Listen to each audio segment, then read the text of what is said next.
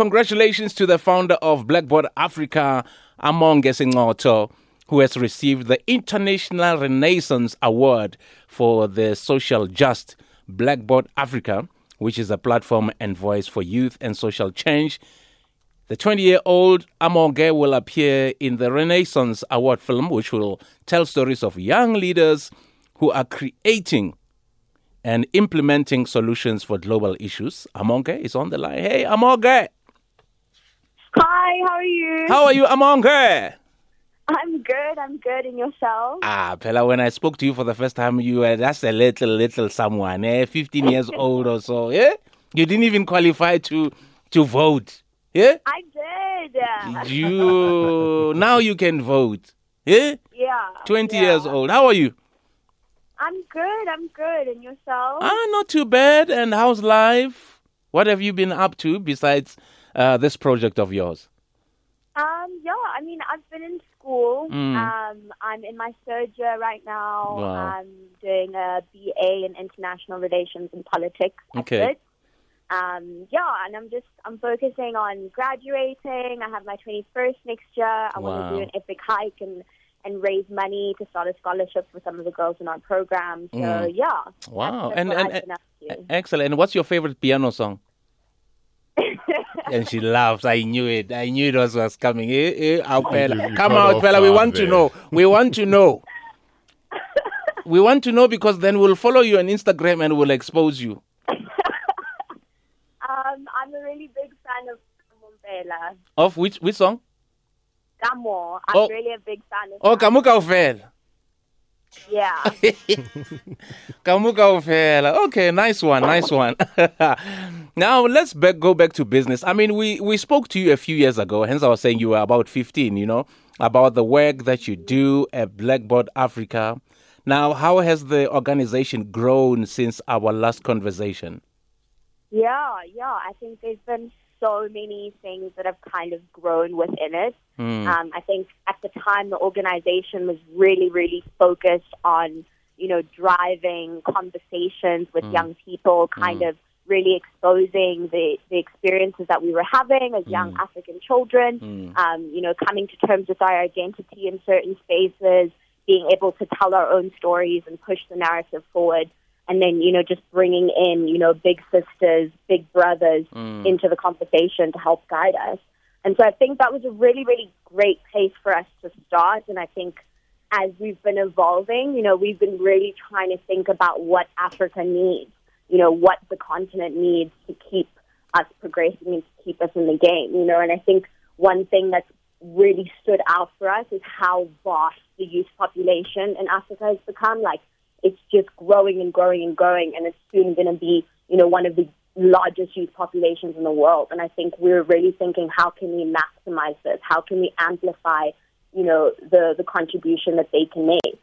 And so mm. we've really focused on leadership and mentorship training. So we've actually, you know, grown and formalized an actual four-part module structure Um, that really focuses on delivering different skills around leadership, around purpose, around planning, you know, using the power of your voice, um, you know, digital literacy, really, really important twenty-first century skills.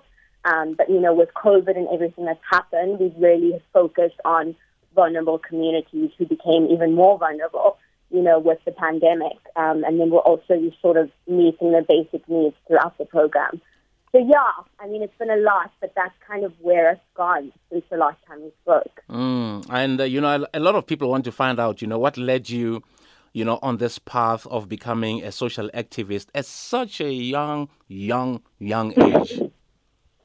yeah, yeah, man. Um, I think my upbringing had a very, you know, big part of that. Mm. Um, my family has always pushed me to kind of think really about what my purpose is and, you know, about actually leaving your mark on yes. the world and yes. using your talents mm. to serve others. You know, that's really been something that my family has always pushed. Mm. And so I've always been about that. And then I think secondly, they've always really pushed me to kind of, you know, take responsibility for, you know, the things that I'm dealing with. And mm. even though they're not my issues that I created, Um, you know, it's a burden that we shouldn't have to carry with young African children, but we are and we should, and we have to carry the flag to keep going forward. So I think that's kind of the mindset that I've always had, and then having to deal with sort of the dilemma of neglect, having to neglect a part of your identity when you walk, walk into certain spaces.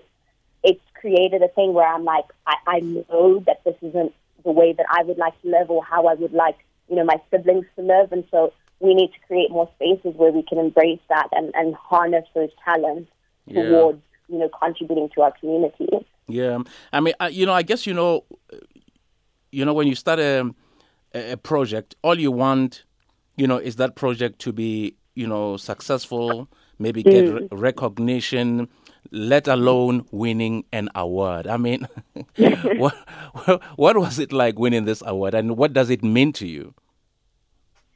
Oh, I mean, it really means so much. I think we've really been getting all of our, you know, measuring of our success based off of the impact that we've been able to to create in, in the lives of the children that we work with. But mm. I think that's been really exciting. But having, you know, us recognized on an international, you know, platform like this has just been so, so amazing. I think it's really nice to, to kind of get the exposure about the work that we're doing out there.